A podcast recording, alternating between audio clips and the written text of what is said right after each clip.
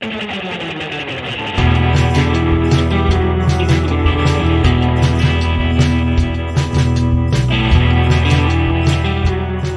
today we're speaking to Michael Simmons, who is a writer and a writing teacher. Now, his writing has been read all tens of millions of times all around the world in publications like Forbes, Fortune, the Harvard Business Review, and Time. And I am really, really excited to speak to him today because, like, I've been a bit of a um, a stalker, I suppose is the best word to describe it, for the last year or so. And I joined up to uh, his mental uh, models club uh, almost a year ago, and I've been really, really enjoying learning from Michael. So today I'm really excited. So Michael, welcome. Thank you, Debs. Really, I'm really excited. Talk to me about the Mental Models Club because, like, for me, I, I was there was lots of different things that are impressing me about the Mental Model Club. I'll tell you a few of them. One is that you only deliver one med- mental model a month. That's number one. I'd like to talk about that. And number two is the absolute depth of it's like having a book every month. And I am in awe of the depth that you provide once a month. So, talk to me about the Mental Model Club. Why did you come up with it? Why are you doing it in this way? Well, you, you talk about the idea of constraints. One constraint I've had in my writing that I think has really helped is this idea of soul market fit. I try to write about things such that even if they were never published, I would still be really happy because I enjoyed the process of writing and because I learned a lot. So uh, a slightly selfish aspect in a way, but it also, what I think is really powerful about it is I think number one, the emotions come through in your writing. So if I'm like a kid in the candy store the whole time, I think that comes across. I guarantees that I find the time for it because I'm really just like, oh man, I really want to get to this. How do I do it? It's kind of like uh, Netflix shows. If there's a really good one you want to watch and it's 9 p.m. and you don't have the time, but this the episode ends and it's on a cliffhanger, you'll find the time to watch the next episode. Yeah. So I like having writing like that. And I think what you've done as well with the model, with the Mental Model Club, and tell me your thinking on this, is you've you've played the Netflix game because I am always desperate for the next month's model. I'm like, give me the next month's model, give it to me now. I can see the list, but you only you only release one a month. So talk to me about that. Why did you do it that way? Why didn't you just give us everything in one go? I would say two things. Uh, number one is information overwhelm. You know, imagine getting like 15 books or 30 books at once. That's a lot. So you know, we really tried to order it from the, the starting from the most useful and universal, and from there. And you know, mental models are kind of like uh, you picture. I don't, I've never used this analogy before, like atoms, where atoms could combine with lots of different things, like oxygen could combine with hydrogen, and and so the models work really well by themselves, but they also combine really well. And there's a exponential effect that as you do more, the applications become exponential. I, like this idea of, of because uh, this overwhelm who isn't who doesn't feel just this little bit of overwhelm at the moment i know for me if you gave me the all in one go i know what i would do i would dive to the one that sounded most exciting which was probably the least useful, but it sounds most exciting. Read that and then be overwhelmed with that one and then not come to um, the most important one. So you said you delivered them in the most useful and most important first. So what's the first one that you deliver? The first one we start off with is the 80 20 rule. It's one of those that people have often heard of, but they may be applying 1% of it.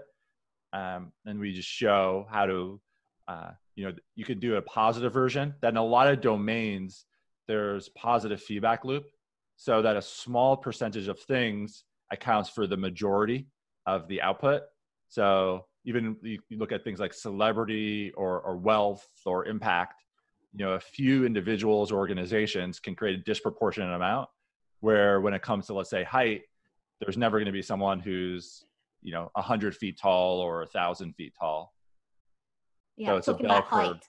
I, we, I have to mention that you are like at least a thousand feet taller than me. so, yeah, we are the shortest and the tallest, I think, in the, uh, We're on the, the extremes the of the bell curve.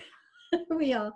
The 80 20, now that you are absolutely right. People think, oh, I know the 80 20, I know the 80 20. But when I read, and it, it is a book that you deliver every month, it's, you know, it's over 100 pages of in detail content. When I read your version of the 80-20, your book, it it made so much more sense. It made I could apply it to more areas, uh, and um, because I couldn't then dive into the next model, I had to think about it. It gave me that pause and chance to think about it. So I think your model is really, really good for the learner. Tell me about why it's good for you, the the, the content creator. Yeah, well, a few different reasons. One is uh, I really saw that you know there's different ways of learning, and so there's certain types of knowledge that are immediately useful, but they have a short shelf life. In other words, you could learn about the latest tool and something, but then in a year, parts of the knowledge could be outdated, or in five years. And there's other knowledge where the shelf life is the rest of your life, and the value increases over time. And so I really am a, a big fan of compounding, and it's amazing how powerful it is. And it's often not applied to, to learning. And so I thought, okay, I'm going to be learning several hours per day for the rest of my life. I want to build a base of stable knowledge that I could apply anywhere in my life and that I can really build on top of the other knowledge versus having knowledge where I'm constantly it's becoming outdated. I'm not sure which part of it's outdated and so on. So that's one reason that I've really valued mental models. Uh, you know, the the other the extreme would be let's say I learned French in in high school and I have no, nothing wrong with French, but I spent six years learning it and I never used it afterwards. So I was just like, wow, that's crazy. I spent so much time on that. I've never used it. Versus, let's say, a model like the 80 20, every single day I'm using it. I'm thinking about, of all the things I could do, what are the 20% of the things that are going to create 80% of the impact in the day? I'm thinking about it with my my kids and wife. What are the things that I know that that I really that will have the biggest impact on them and feeling this the connection and letting them know that they're they're number one for me. And then yeah i think about it with learning and all the things i'm learning. And so and i'm also then inverting it and thinking about okay what are the things that i really want to avoid during the day that cause the biggest negative? So for example i track my triggers. I think triggers are you know we're we're all triggered several times per day in different ways Sometimes it's just a small thing where we just feel it and then it kind of goes away. Other times we feel it in the background and then it kind of impacts our day where we see an email, it triggers us, and then we go on to the next task but we still feel anxious. And then other times we have a trigger where we lose it and then you know we say something we didn't really mean and we feel bad about it. And so it's amazing how just a little bit of somebody just says something a certain way, just a you know it could even be 10 second thing, and all of a sudden we're living in a different world. And so that's an example where I've been applying the 820. And is there, are there any other mental models that you apply to that? Because I think trigger, I think I you've hit on a really, really important thing there. Because you know, like you say, you get up early and I, I trip over a dog, trip over a dog, things happen, everything seems to collide and crash and chaosify from there. Uh, what is there a, any? Are there any other models that you use to help you when you've um, been triggered? Um, yeah, it's a really good question. Well, I should first say this is a newer one for me because I've uh, in the past been a lot more on the intellectual side, and it's only through coaching and support that I've really been better at noticing my emotions. So for me, you know, really the first step for me is logging. That I really like logging for a few different reasons. Uh, number one, I just helps me notice it more. Before I wouldn't, I'd be triggered, but I wouldn't know I was fully. So it helps me just realize okay, wow, this is happening a lot. And therefore, it helps me value it more because I could see how it's impacting me different areas. And then I would say number two, by logging it, it helps me look back and see the patterns and say, oh, interesting. You know, for whatever reason, something I feel like something's unfair. That's a big trigger. Or if I feel like I let someone down, that's a really big trigger, and I feel guilt. Or... Yeah, yeah. And you just a uh, couple of things there one that's most important is you mentioned in your bio um, that I read was that you you have this ability to see patterns, and I'm like, oh God, that is such a fantastic ability. So when you say you have the ability to see patterns, what does that mean? Yeah, that's a really good question. Uh, well, uh, let me think about what way way to answer it. Well, I'll say I teach a course on learning how to learn as well and thinking about learning. And there's different ways we learn. So one way is you find an expert and that you know maybe that person's written a book or something else and you you learn from them. And then and that has its advantages, but it has its disadvantages as well. Uh, and then there's another form of learning that's often underutilized, which I call platform learning. So uh, platform learning is we live in a world now where, for example, with article writing, I could look at there's a tool called BuzzSumo where they've analyzed over a billion articles. And so I've spent over a thousand hours just in the data and about BuzzSumo and trying to find patterns. Uh, when I'm, thinking about uh, a book, I, I, wrote a book when I was younger, but I'm really thinking about working another book now. And one thing I did as I spent uh, my people on my team spent about 50 hours taking all the New York Times bestsellers and looking at the ones who have been on the list the longest and then looking at patterns for those and that when you look at learning that way the benefit is rather than just getting one person's perspective on it you could get a global view throughout time of what actually is performing and who are the very best people who are creating the consistently creating the best results not people who are uh, one hit wonders or celebrities where anything they write is going to uh, gain traction. So and so I've, I've become, pra- I practice the skill of looking at lots of data and then finding patterns that I could then test. And so it's a skill. So it's something that we could learn. So I can learn to be better at, at identifying, spotting patterns if I apply some of the techniques that, that you, you're teaching, for example, in mental models. Yeah. And a very basic way to do it is number one, find the data source it could you could license the data source like I did with BuzzSumo. You could cobble it together like I did with the New York Times bestseller list, where there's all these PDFs and I had to put it into an Excel sheet. But uh, so once you have the data, I tried to then get it into an Excel spreadsheet and look at it. And so the principle there is contrasting cases. So for example, if let's say you're seeing trying to understand what a dog is, and I gave you this a dog, five images of a dog, but it's the same exact dog, then you would think, oh, a dog has to be this shape or it has to be this size always.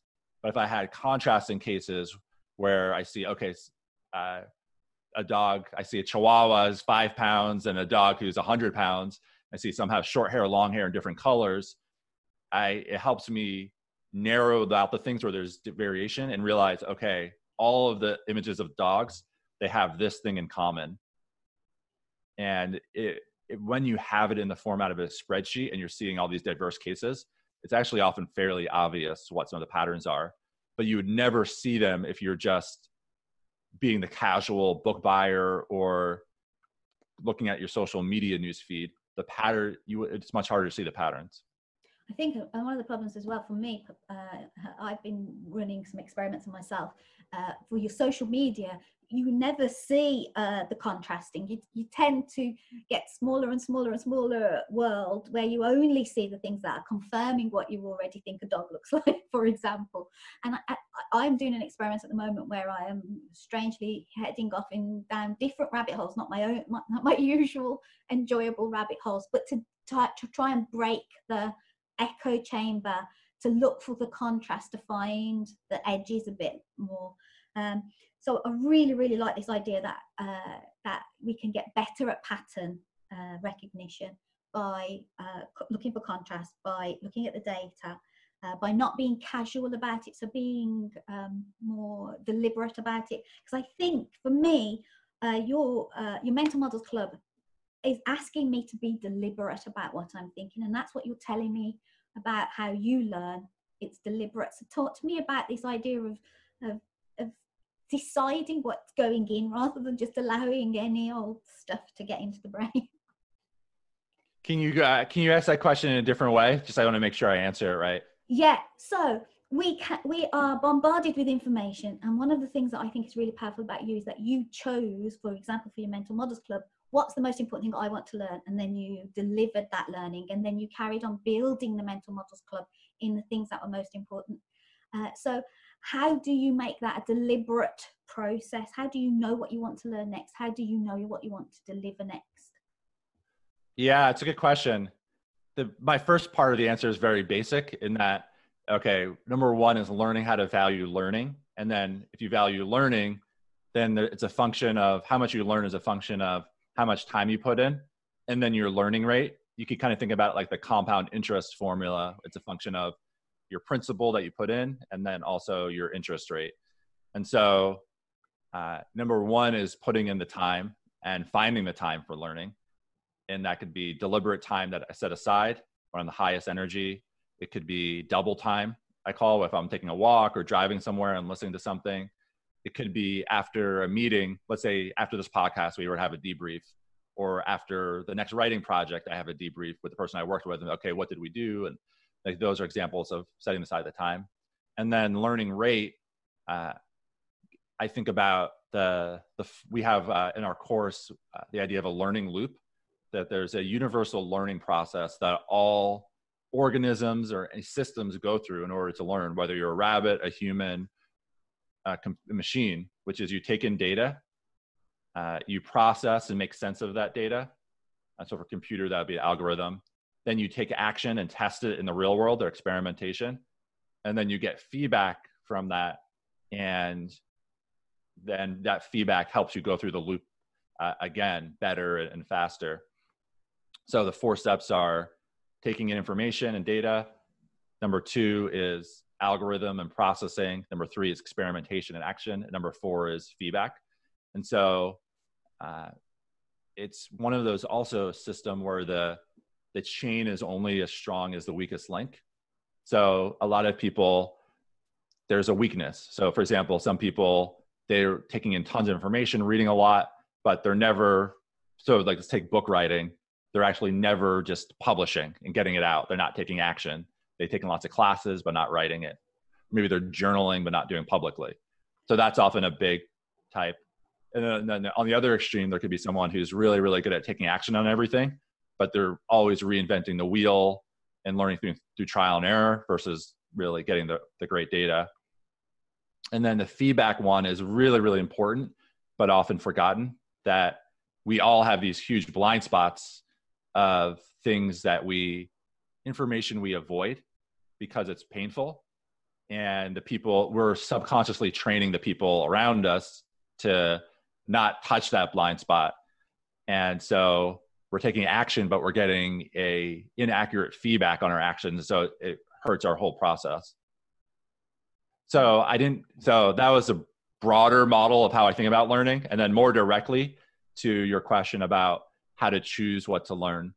Uh, I, I think about it in terms of uh, a few different categories of multiplier skills. Uh, so uh, the acronym I use is FUNRUC, that it should be uh, useful future. So the F is for future. That imagine the difference between a something you learn and never use and then something you're going to use for the rest of your day, the rest of your life guaranteed. Uh, and so not just thinking about the immediate. Uh, then uh, the U is useful, that something you could use in your life. That's pretty basic. Uh, then N is for now, so it's now and in the future. R is rare. So this is one that people often miss, is that in a market, part of what's valuable, what makes something valuable is how this supply or the rareness of it. So, for example, if you have a skill that no one else in the world has, like let's say you're the only pe- person in the entire world that knew how to teach people how to write books, that's very different than if a billion people in the world are already proficient at that skill. Then your skill is you're going to be a commodity. And so, one of the ways to get this rare uh, skill sets is to just focus on things reading books and articles that no one else is reading in your field. And i was i learned this through mistakes and trial and error on my end where uh, i was just i thought for the beginning part of my career i thought okay i got to stay updated on the latest articles in my field. And that's the key. And i realized at best i'm always just staying up to date with everyone else but i'm always behind a little bit and the big transition for me was learning about network science when I was writing for relationships about with Forbes. And so as soon as I started talking to people, I started to write articles where people were like, "Oh my God, I haven't heard that before." So, and I just realized, and then now I've just just done that over and over. I've tried to find fields that are just are incredibly powerful, but no one that I know is exploring them. Tell me the rest of the letters, and then I'm coming back to that. Oh yeah, it's important. uh, Funruck. So F U N R U. Uh, can't believe I got the the U. This I'll, I'll come to me. Uh, the second U, but uh, oh, universal. So a lot of times when we're learning something, we it can let's say I don't know you're in a field of grass and how to make grass grow faster, and all the knowledge you learn is just about making grass grow faster. If you switch that field, you you, you can't use that knowledge. But uh, there's a way of learning knowledge or certain types of knowledge that are really apply across different fields, and that's part of the reason I love mental models of you know learning the 80-20 rule or positive feedback loops things like that you can apply it in your personal life your professional life and so the return on investment's a lot higher and then the this the next is uh, complementary so certain knowledge when you combine them together is has a very big multiplier so for example if someone's really really good at product and creating great product and then they learn sales as well then that's really a great multiplier. Where sometimes somebody's really heavy on one thing and they've never learned sales or persuasion. So they're constantly undercharging, not having clients, even though they're good at the technical skill. Brilliant. Okay, I love that acronym. Have you got an article about that that I can share to people? Is there? Not yet. It's just in our course. Okay. And it's a mental ah. model too, multiplier skills mental model. Ah, so if they join the mental models club, they'll get that one when we get to multipliers. Yes. Fantastic and you get you do a seven day trial for your mental models club so people can uh, yeah it's a one dollar trial one dollar trial fantastic okay so that's it I'll, I'll put a link to that for people to get started okay so um, this idea of, of reading the latest information in your industry and keeping up with the latest information industry industry I, I find that fascinating because like uh, uh, also you said earlier about learning something that you're never going to use again i'm an electronics engineer oh my god i did my I got a first class degree in electronics. I've never used that in my life. It was just, it, I, I learned a lot about learning, but it didn't really help me very much in my career. So choosing the right, so it's a very sore point for me, choosing the right thing to learn to, to go ahead. And, um, and this idea of the, and combining the right thing to learn, but also reading wider than your industry uh, that those two combine that that that creates a, the a, a, fantastic combination of skills and information that very very few people in the world will have uh, so yeah you said i did it wrong i learned that by mistake tell me what you did wrong you had you you you had to learn this way what happened what went wrong you know, as, as I learned, well, I feel like a lot of things as, you know, learning how to learn is a skill. And I didn't even realize that until pretty far in. And most people don't. And how we learn learning is we don't really learn it ever in school. And the context we learn it in school, in some ways, is hurtful because we're studying for a test. And so, in the world of studying for a test, you know, the keys are memorization and speed reading. So, a lot of people, the first questions they have on learning how to learn are related to those two but you know focusing on speed reading is like you know focusing on being more productive by typing faster typing faster you know will help you write more but it's not going to be the fundamental thing that makes you a great author i've never heard one author say once that that's the key to typing typing faster is the key to being uh, the next great novelist no and so you know i'd see one of the first mistakes i made so I, I got lucky i got I started becoming fascinated by learning at a young age. I started a business in 16. I started spending hundreds of dollars per month, all the money that I made in the business, investing in learning because I saw, oh, wow, everything I want to get better at in the business, somebody's already written a book about it. And so why I'm happy to spend $20 doing that because it's just a great uh, return. And so I think the first mistake was basically, let's say I want to learn web development, which is one of the first things I learned. I would just buy any book. My criteria was if somebody's written a book, it must be really good. It must be I could learn a lot from it. So then I realized, okay, a lot of people who who write books aren't experts, true, or, or they're not world the world class expert, and there's a really big difference between learning something from a, a world class expert and somebody who's who's good. You'll get fundamentally different strategies. So then uh, afterwards, my next filter was okay. I shouldn't get all the books. I should just get books from people who are successful. But then I I learned that there's all these biases that you know some people are successful a lot of people happen to be in the right time at the right place. In other words you know they're they're positive hardworking people so they have these base traits but it, there was an element, element was a large luck part of it and they take credit for that. And uh, nassim taleb has a book uh, called fooled by randomness. Yeah. And one of the, my favorite examples is you just think about flipping a coin that if somebody's flipping a coin a billion times you're going to have somebody who flips heads a thousand times and it just it's going to seem crazy when that happens and of course they must be a great coin flipper but that's not always the case. And uh, give me one second. My, my dog is trying, trying to get into the room. Go for it.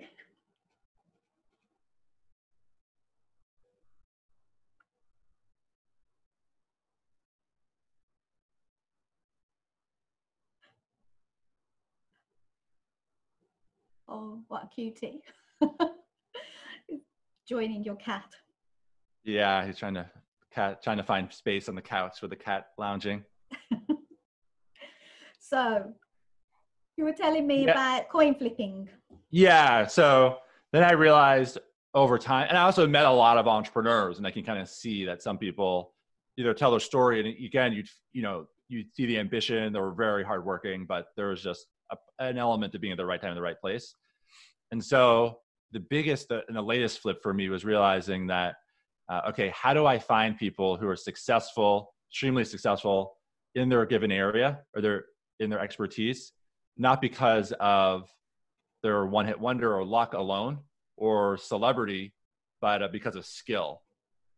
And so I, I created kind of more strict criteria, and it's still not perfect, but it's a lot uh, more strict, which is, you know, people who've been successful mul- in a really big way multiple times, even in different industries, uh, and or people who've had a business and then it just they keep on reinventing it and, and going to new categories. Like Amazon would be an example. They start off selling books, then he went into uh, you could be like, oh, okay, he just got lucky starting books, a book business, right, at e-commerce at the right time but then they started to go into AWS and create one of the biggest companies there, and all these now they're they're doing so much.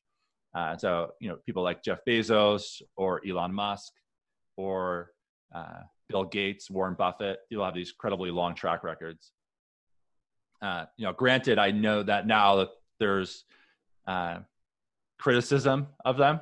Uh, you know, now because they're so wealthy, like you know, there's a wealth disparity, and also there's a backlash against tech, and uh, they're not very diverse. So uh, I'll admit that, but I would also say that there's just so much to learn from them.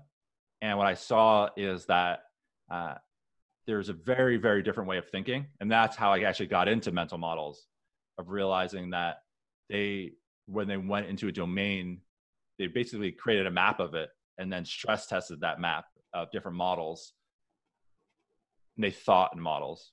Yeah. I want to sort of flip around a bit. I've got so many different questions and I'm trying to work out which to keep us within our time slot, which is the, which is the question that's going to give us the most. So I've got three questions that for me are really important. So I hope they're going to, I hope I'm picking the right questions. The final question is going to be I want to talk to you about your blockbuster writing program, and in particular on that question, I want to talk to you about uh, the launch and how you shared information about such a fantastic launch. But I want to back up two more things first. Um, yeah. One is, what systems do you use to? It, uh, actually, it's, it's a joint question. The, the two questions. You are active on Twitter, massively active on Twitter. You are. You have half a dozen Facebook groups. I've lost count of how many Facebook groups that are incredibly active. So one is one part of this double part question is how do you get so much output? And two, is it because you've got a system? And if so, what's the system? Tell us what, how you manage this fantastic volume of really interesting content and don't get overwhelmed. What's what's your system? How does it work? Well, it starts off with that soul market fit. I'm learning about things I'm just fascinated about, so putting in the time. Then the second model would be, uh, I call it more like the sell your sawdust model. That you picture a lumber mill, you know, their main business is selling lumber and chopping up the lumber. And in the process of doing that, there's all the sawdust on the ground, and that's considered a waste product. But actually, no, that could be a product and turn into a product in of itself. And writing, I saw writing was very similar so I started off working on blockbuster articles. So I'd spend like 60 hours just on one article. And in the process, I would come up, look for quotes and then pick you know, maybe 20 quotes and then pick three. And then I would research, you know, read a lot of articles. Let's say I was writing an article on Elon Musk. I'd read the book about him. I'd read the profiles and I would take a few ideas from it and throw it, throw away 95%. Or, uh, and I might learn about mental models and then just not use a lot. So I just saw that number one, there's an incredible amount of waste in the sense of there's things that would be valuable if I found the right format. So the Facebook groups, Twitter are all examples of me selling the sawdust in a way, something I was already doing and then now turning it. So we have, for example, we have a smart quotes group. We started in February, has about uh, 16,000 people in it now. And it's growing by about a thousand people per week and all it is is we put one or two quotes per day into that group so we take and so now rather than a quote just being a component of an article it is the article it's the whole content piece and what that also helps us is understand patterns of quotes uh, what and you can also see what quotes perform a lot better and things like that. So there's kind of it's another source of data as well. And so, so this is so you're actually using your your out so the sawdust your output to um, get feedback from the market about what's interesting so to see the patterns that are interesting. So you, you're creating kind of like a really virtuous circle. Yeah to use your language minimum viable asset yeah. that is thinking about what are all the things that going into the process and there's this you wouldn't think about all of the ways. So let's say for me, coming up with an idea, I read books. So I have to search books and then I have to find the best book. So people love book recommendations, but and so that alone is powerful. Then same thing, I find a lot of people, then certain people are really like, okay, these are people, great people to follow. So you can make a recommendation of thought leaders you like. Uh, for example, I did a post in our Learning How to Learn group about Nassim Taleb and why uh, I admire him as a thought leader. And then as i'm writing there's ne- there's always uh, moments where i'm like oh wow that's a really interesting thing. So i could take that extra and maybe that wouldn't be a good fit for the article i'm working on but that could be a great quote for the smart quotes group or another group i want to launch in the future uh, around book excerpts. And so if i'm just reading a book naturally the process of sharing the information is linked with the learning and uh, one of the mental models, this is one that I've coined, is the explanation effect. That yeah, one of the best ways to learn something is to teach it to others. Yeah. And so it's great because it helps me learn the things better and it gets a feedback loop going and helps me, you know, help other people build a better reputation, build followers. So now across all our different platforms, we have about 10,000 new followers per week. Wow and I mean that is quite quite seriously impressive. I know that lots of my clients would be just so so pleased with that type of number of following every week. So, um, how much? I want to know more about the nitty gritty of actually doing this. So, like, I can understand the the mental process now. I've got that, but what's the nitty gritty? I mean, you've got Ian, he's your sidekick. I don't know how you and Ian work together. Do you have an administrator? Do you or you two guys are you the guys that like just make everything happen yeah it's a good question so i i uh, there's a key part that I, I didn't mention is so i work with someone uh, aj nair who's great who's able to take let's say i write an article he's able to really good at finding the parts that he feels are the most interesting and then chopping it up into a short post and then putting it into facebook groups so i'm not creating all the facebook group content uh, as well so there's that as well. Yeah, because otherwise, how, when would you have time to think? and one thing, I guess the third thing is, you know, I, there's the model of what is a thought leadership business. And mm. I feel like it's kind uh, it's really a lot more people are becoming thought leaders and valuing it. Before you know you had to get a publisher or an editor at a magazine to get published. Now anyone can publish. And it's becoming more important. You know maybe before if you were a ceo or an entrepreneur you kind of purposely stay below. But now even people like elon musk he's done 12000 tweets which is just crazy that he's done that. And it's really impacted him. He is such a brand that you know, yeah. it almost definitely has a huge impact on his stock price. And yeah. so uh, there's so the question is what does what's the ideal way to do that? And you know, I I believe that the leverage you can get from being uh, really good at the skill of creating content and understanding the virality and having rare and valuable ideas is really high. So I really try to guard my time. And my goal is doing three to four hours per day. I'm not always lucky because it gets you know, as you try to build a system, then I'm spending more time on the system, and so.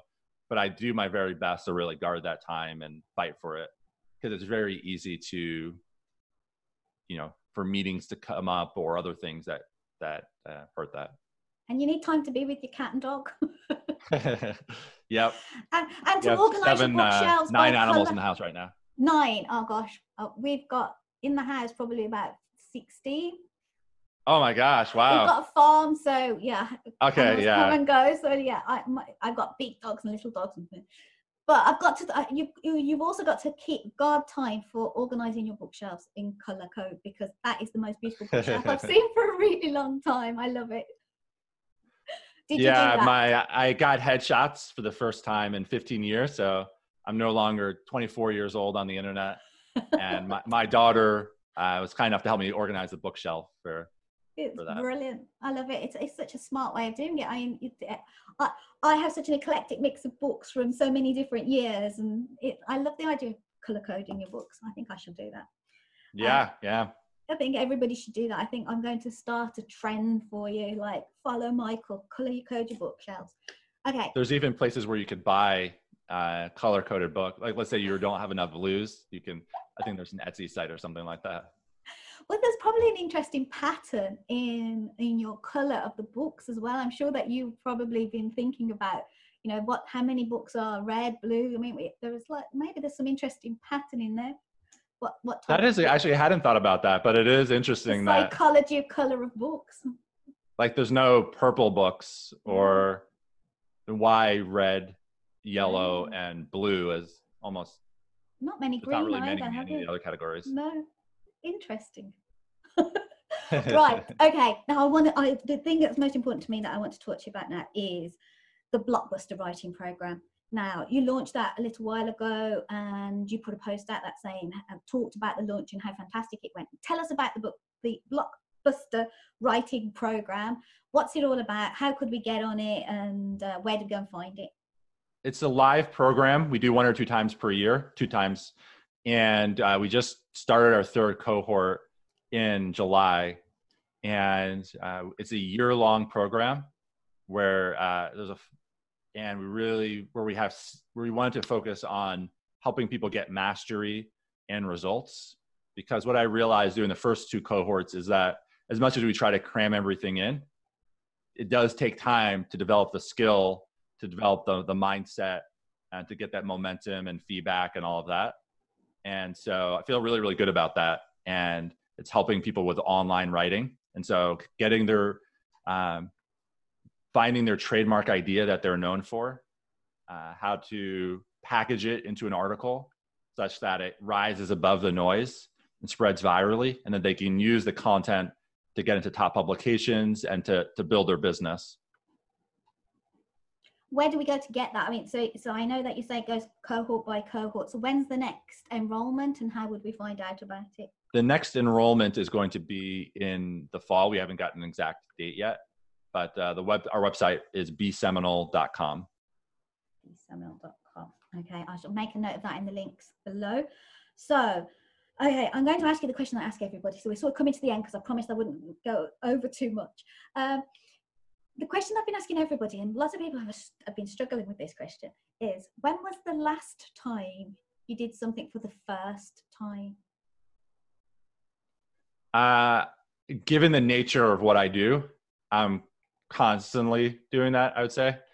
So even this morning, I was reading a book on sentence diagramming, and uh, the reason is I uh, have a there's a an art I want to become better at visualizing the writing, and uh, there's somebody I found who's I really admired through doing the the date look at the data and then wow this person's just consistently creating stuff.